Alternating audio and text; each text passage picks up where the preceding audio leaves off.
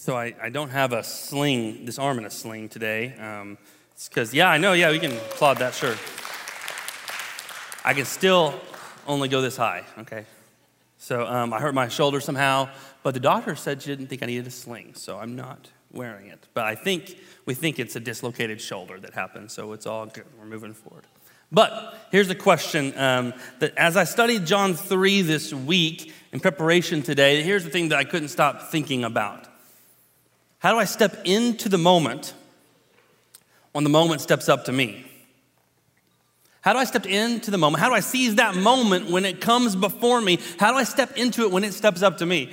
You see, every more, uh, most, most afternoons, I, uh, I take a walk through the mall here in Joplin for about 20 minutes or so. And I just clear my head and I just pray for all the people that I see. I'm walking through the mall and I pray over our community, pray for the people that um, statistically uh, in this area, within an hour drive of Joplin, um, one in every two people don't know Jesus. They don't know him as Lord or Savior. They don't know God as a father who's loving them and pursuing them. So when I walk the mall, I just kind of count. One, that person probably does, and that person most likely doesn't. I just pray. I remind myself of what we're here to do. The Son Man came to seek and save the lost. That's what we're about. As the Father has sent me, Jesus said, so I'm sending you. And this last Friday, I had my youngest Chandler with me.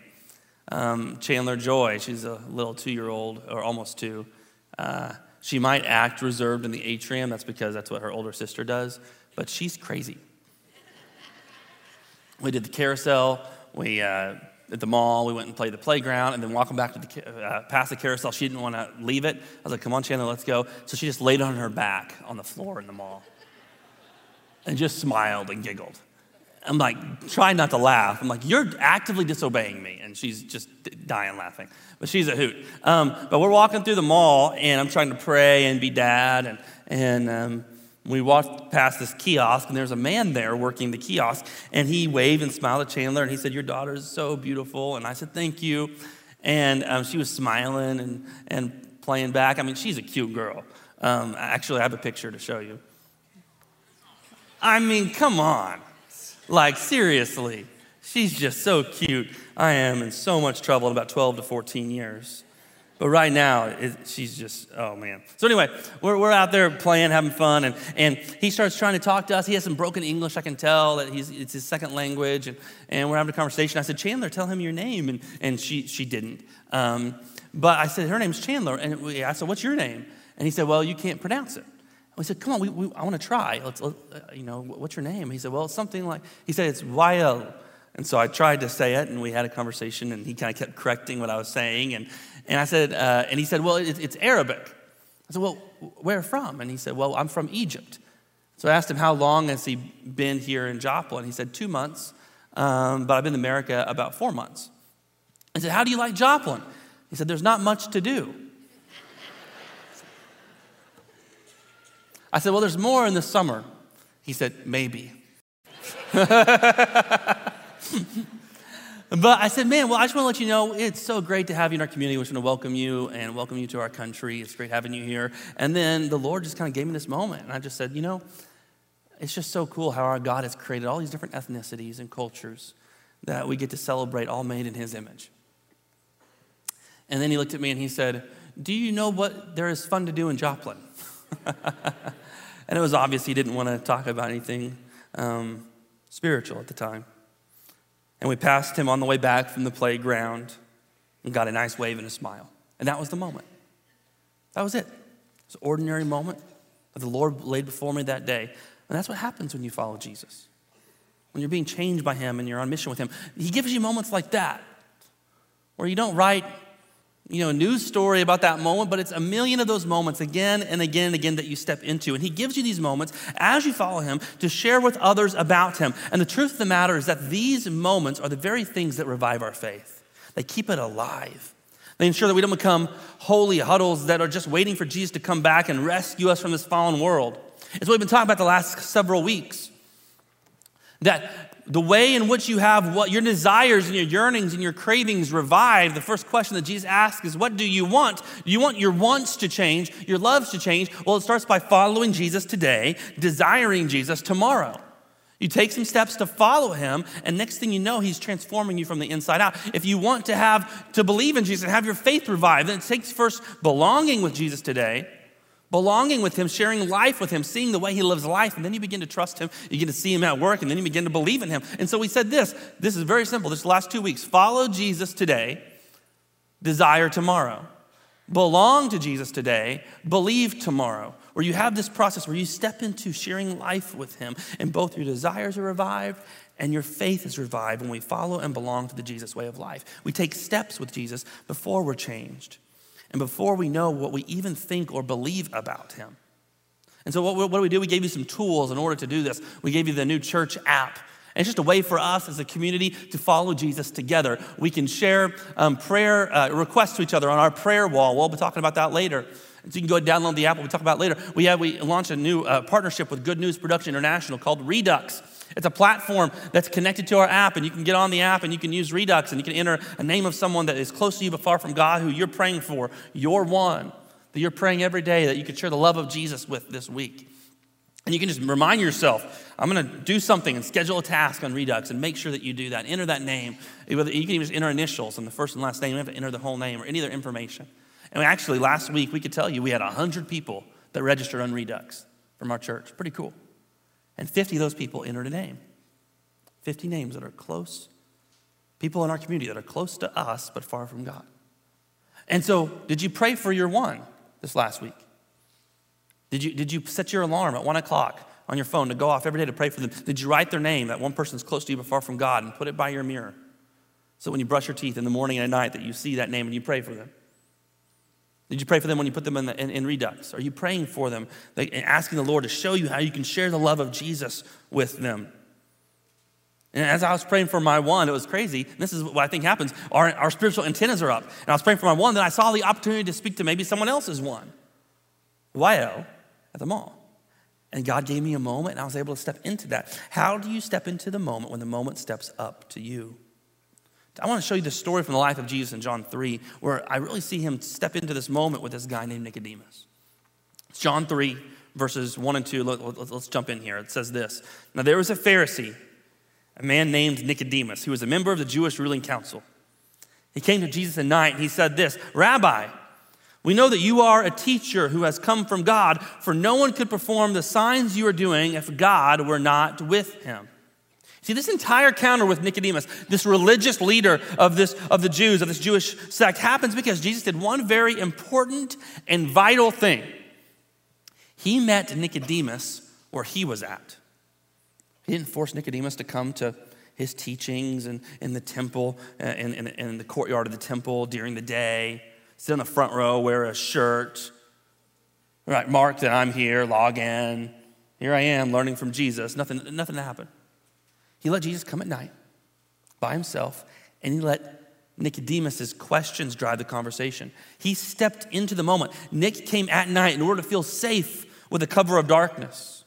He was a religious leader, he was a public figure. And for some reason, he wanted to talk to Jesus, but he was unsure about this being connected to his reputation. And I can't help but ask this question why? Why Nicodemus? Why did he have to have this conversation with Jesus?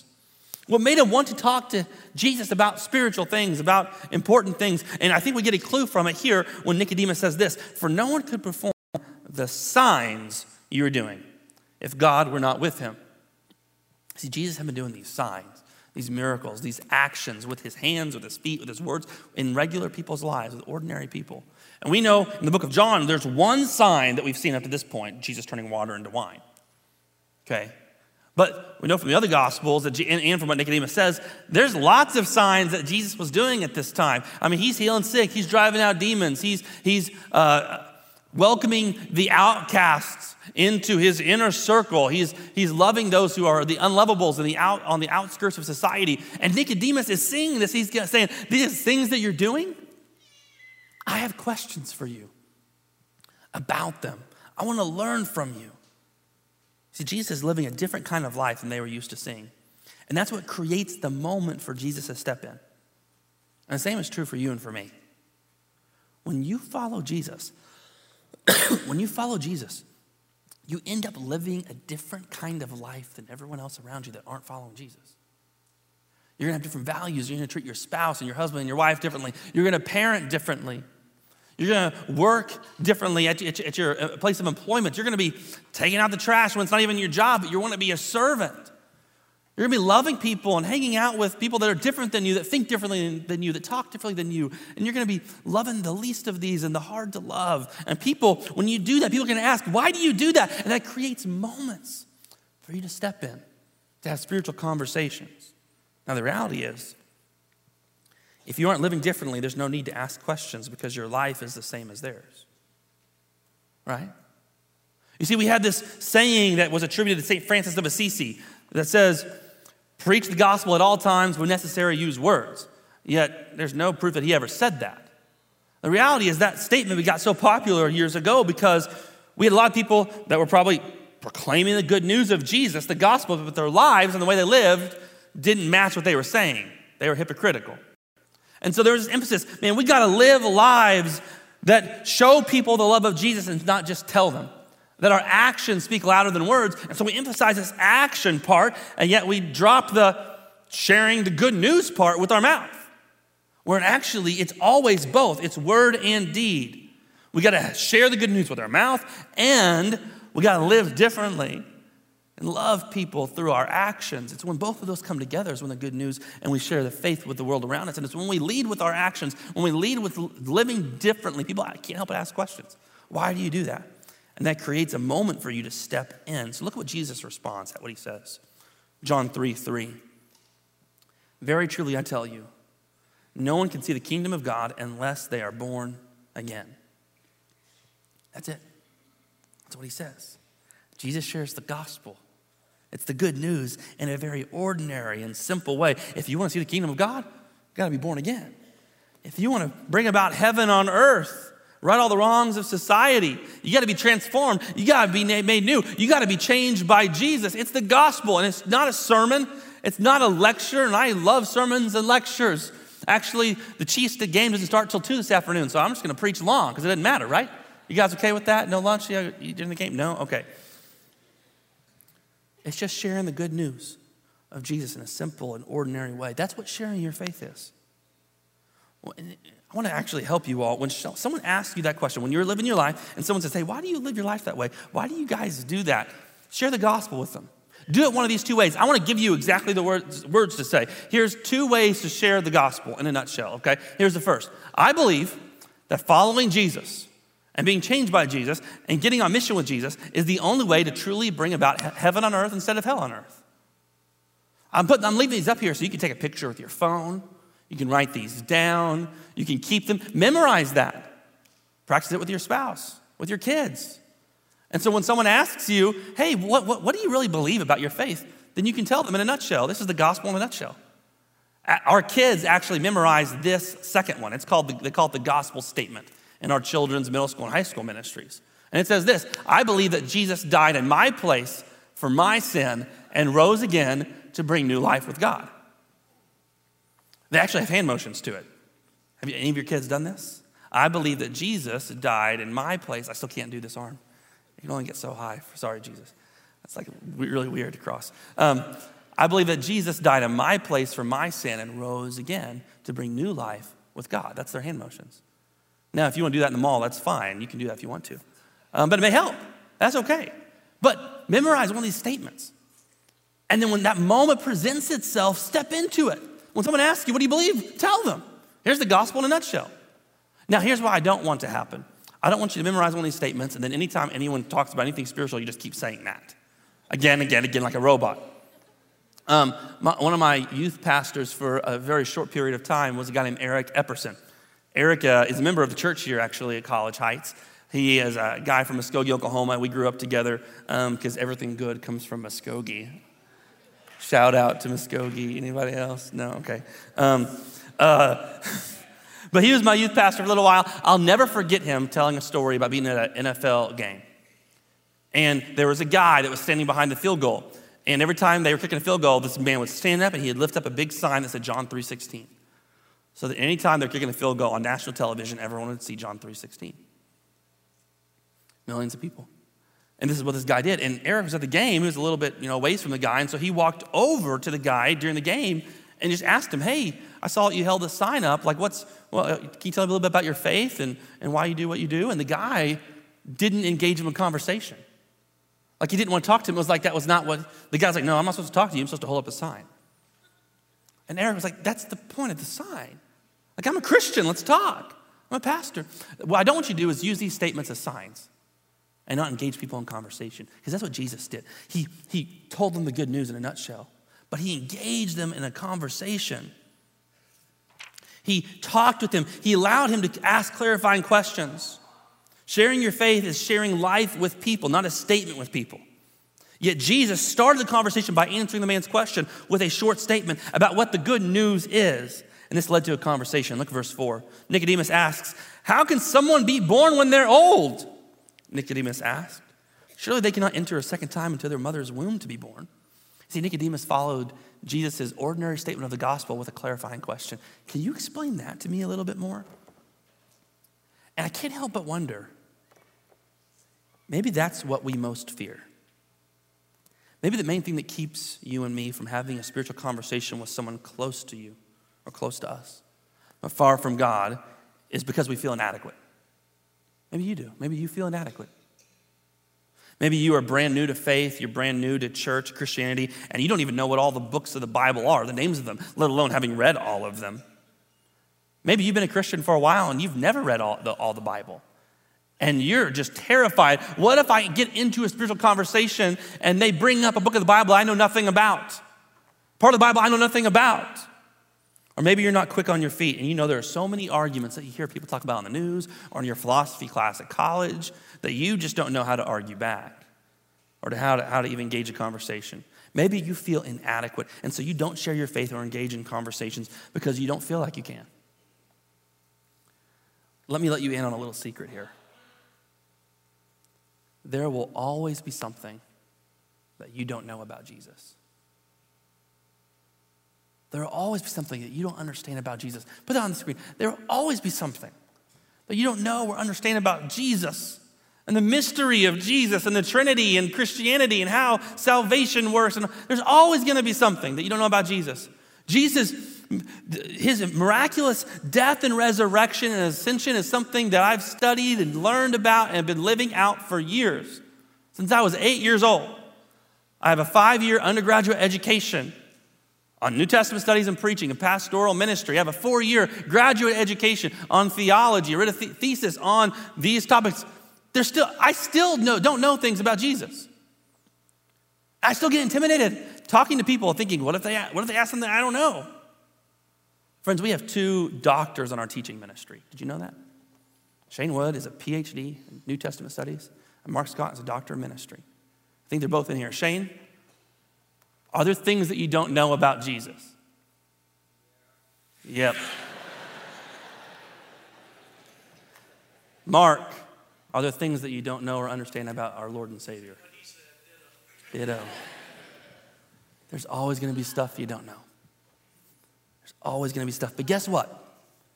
You probably don't know what you don't know about Jesus until you know. You know? Right?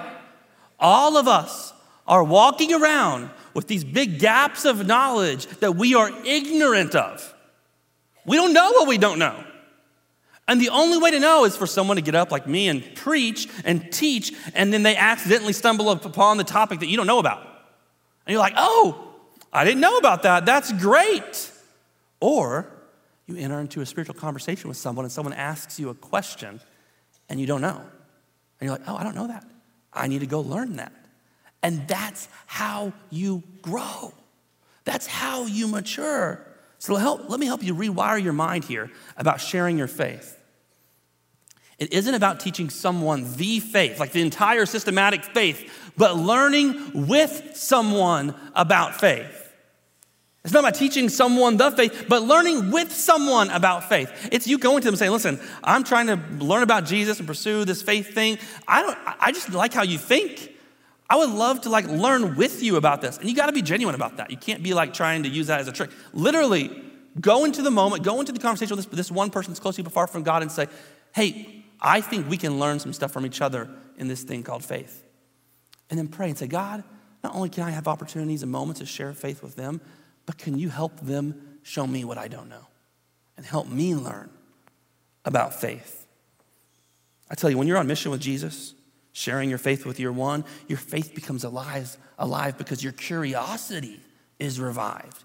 You begin learning new things again because people are asking you questions and your gaps of knowledge are being made known to you. Here, listen to this. You don't become mature and then share your faith. You become mature by sharing your faith. It's by doing it. It's part of the process of growth and maturity. Now, I'm going to go ahead and uh, invite Aaron Wheeler out here. Aaron is our small groups minister, and he's hosting for us this morning. He's the Broncos fan that everyone's mad at right now. Um, but Aaron, come on out here. Aaron, thank you, sir. I brought chairs. Great. How great is that? Um, Aaron has a actually he's also a doctor. He's a doctor of intercultural studies, PhD, and your dissertation was on evangelistic strategies. Yep. Right. Yep. Can I ask you two questions real quick? You may. Are there things that you don't know or understand about Jesus? Yeah, absolutely. yes. Okay. And are there times when you get intimidated or nervous about people asking you questions you don't know? Um, I mean, I don't worry, but because it's inevitable. Like it's going to happen. It happens all the time. There you go. There's another person. Absolutely. It's just going to happen. Just get ready for it. Okay, so let's jump into this short interview. So I would like to know, uh, Aaron talked about a class he's going to be teaching in February. I'd like for you to kind of explain to everyone your background in evangelism and, and this course. Um, yeah, the, really what this, this course, relational evangelism, where it came from, it's, it's got like a 10 year history. Um, it started when I was uh, doing MA work, grad school, and was taking a course on evangelism. And kind of as our, our final exam project, is we had to create this evangelism project to, to use in our context. And so I was working with a missions organization. I've been with them a long time, and so we got some colleagues together and we created this, this kind of evangelism curriculum. And that kind of became the main way that our organization uh, did evangelism. Mm-hmm. And so part of my job evolved to being the guy who trains our entire crew on how to do evangelistic strategies. And so it started there. Then I uh, started to do PhD work, and that kind of became what my dissertation was. So it kind of put that thing that we created through the rigors of the doctoral system and see what comes out on the other end. And then uh, I, we moved back to the States. We're here in Joplin, and Ozark Christian College asked me to teach a course on uh, disciple making. And so evangelism is a huge part of that. So we kind of took it into the, into the undergrad Bible college level. Uh, so it's been 10 years of, of study and practice and, you know, reforming it different ways and all this kind of stuff. And what's really exciting to me is this is the first time I've ever done it in a church. And so I feel like that's kind of where it was always meant to go. It was meant to go to, to real people and real things, keep it practical, do it at the church level. Uh, so I'm excited to be able to bring this here and to be able to do it in this context. That's awesome. I want to ask, ask you, how do your studies and this course, how does it help us engage in these spiritual conversations that we've Sure. been talking about? I mean, that's really what it all is about. Sometimes we, uh, we think of sharing our faith as, as this like anonymous thing that we just kind of randomly drop in and do this kind of stuff. But really, it's, it's revolving around being able to engage with people where they are, mm-hmm. being able to base it off of relationships, because what's, what this is, it's all, it's all relational.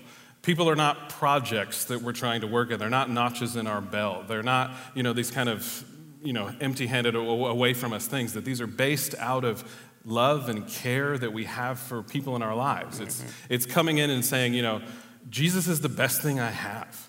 He's the mm-hmm. best part of everything that I do and everything that I'm a part of. And I just want to share that with you because I want you to have that best thing as well. Mm-hmm. And so that's where we bring it in. And, and we talk about, you know, people who don't believe, kind of where they're at. And so it's hard. And I think what's intimidating about sharing our faith is that um, we kind of put everybody who doesn't believe in one box.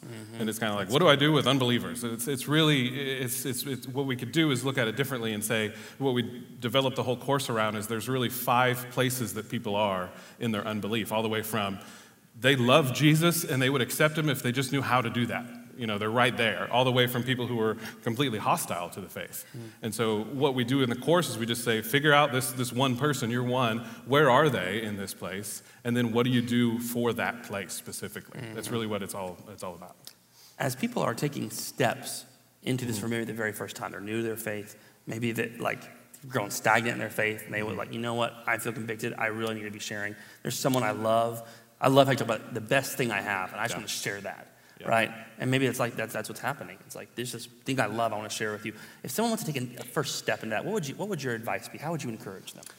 Um, I think one of the misconceptions we have about evangelism, about sharing Jesus is that we, you know, if I could use a football metaphor, because, you know, it's, it's, Sunday, it's the big day, um, we sometimes think we got to like have this Hail Mary touchdown that's going to win the game. Mm-hmm. Like we, will show up and we'll say this one word or we'll, we'll have this one story that's going to change everything and they're going to accept Jesus and, you know, all three stanzas of Just As I Am are going to happen. And, you know, it's all, it's all there, that one moment, that one place. And uh, what we have to realize is, again, this is out of relationship. We're not manipulating people. We're just sharing our heart and our faith, and that's a long term thing. Mm-hmm. So don't think of it as a Hail Mary that's going to win the game. Think of it as how do I get the next first down? Yeah. Like, how do I just take the next step? How do I get this person just a little bit closer to Jesus? Because we're going to be with them long term. That's right. This is a relationship. We're trying to teach a relationship. And so this is going to be something that's been a part of a long piece of our lives. Yeah. It's not just the next few days, it could be a long thing. And so we want to build into that. Yeah, guys, if you want to go to Aaron's class, it's Wednesday night, starts February 19th through April 1st, six weeks on relational evangelism. Give him a round of applause. Thank you, Aaron, for coming out. Appreciate that. You don't want these? No, I'm good. All right. Guys, uh, you really want to you really want to dive into that with Aaron. Aaron's a great teacher. He's a great friend. He's a great uh, just person to come alongside you as guide through life, and you'll really you'll really be deeply blessed by by going that through that with him. So, what happens to Nicodemus? John three kind of ends with Jesus kind of restating the gospel, clarifying some stuff, having some more conversations, and then we don't get another word from Nicodemus. He just kind of falls off the page. And you're like, what happens to this guy? Did, was Jesus effective or not? Did it go well? Did he achieve what he wanted to or not? Did he do it wrong? And we don't see him again until John chapter 7. Now, it might take 15 minutes to read from John 3 to John 7, but that's like a year or two okay, of life that was lived. And Jesus is in Jerusalem. He's teaching in the, in the temple courts and, and around the city. And, and, the, and the, the, the leaders of, of that kind of, of, of the temple are getting really upset with Jesus. They don't like what he's doing. And so they rally around. They're going to have the temple guards arrest him. And in John 7, verse 50 to 51, you can see Nicodemus pop back up. Here he is. Nicodemus, who had gone to Jesus earlier and who was one of their own number, asked, Does our law condemn a man without first hearing him to find out what he has been doing? You see, something's been going on in the life of, of Nicodemus. He's been He's been listening to Jesus' podcasts. He's been following the YouTube videos. He's been standing at the edge of the crowd as Jesus was healing people and teaching to other people. He's been hearing the good reports about Jesus and what he did with the sinful woman and, and X, Y, and Z and how he invited the outcasts into his inner circle. And Nicodemus is, something's going on. At late at night, before he fell asleep, Nicodemus can't help but think about Jesus. He's mulling him over in his mind. And when the moment happened, he kind of stands up for Nicodemus in public, in front of the other Jewish leaders. And then comes the last time we see his name in the book. It's after Jesus died. All of his disciples, except one, have fled in fear. Yet look who cares for his body. John 19, 38 to 40. Later, Joseph of Arimathea asked Pilate for the body of Jesus. Now, Joseph was a disciple of Jesus, but secretly because he feared the Jewish leaders. But with Pilate's permission, this means that jo- Joseph went to the government to get permission. He came and took the body away. He was accompanied by Nicodemus, the man who earlier had visited Jesus at night. Nicodemus brought a mixture of myrrh and aloes, about 75 pounds, taking Jesus' body. Ready for this? The two of them. Not the 12 disciples, not Jesus' mom, not the Mary, not the women that were his followers and supporters. No, it was Joseph and Nicodemus. Wrapped it with the spices and strips of linen. You see, he believes. He's following him, maybe in secret, but maybe not. Maybe this is a pretty public display to take Jesus' body down from the cross on the road, on the mountain, where everyone can see him taking care of the dead body. So, was Jesus' conversation with this one, was it effective? So this is years until we finally see results. Here's what I came to tell you today. Here it is in a nutshell. Let me show it to you. Sow seeds today, reap a harvest tomorrow.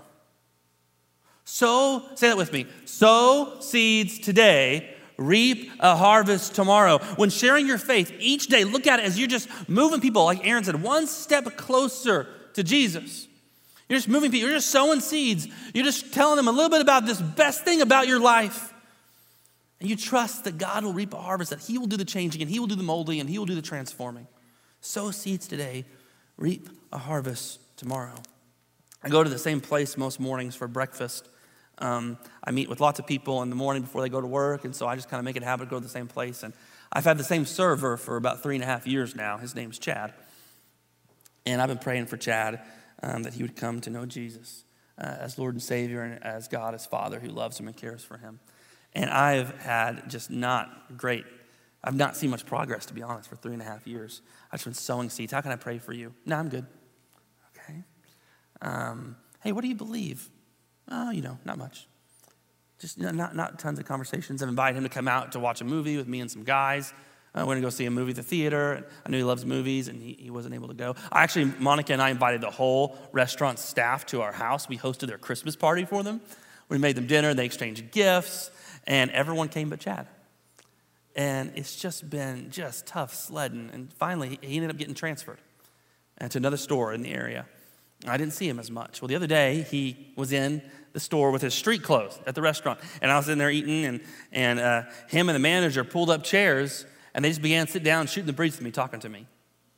And I asked him, I was like, hey, how's the new store? And he was like, oh, man, those people, they are just, they are struggling. And he looked at me and he said this they need Jesus. They need Jesus. Amen. And I just, I don't know what to do with that.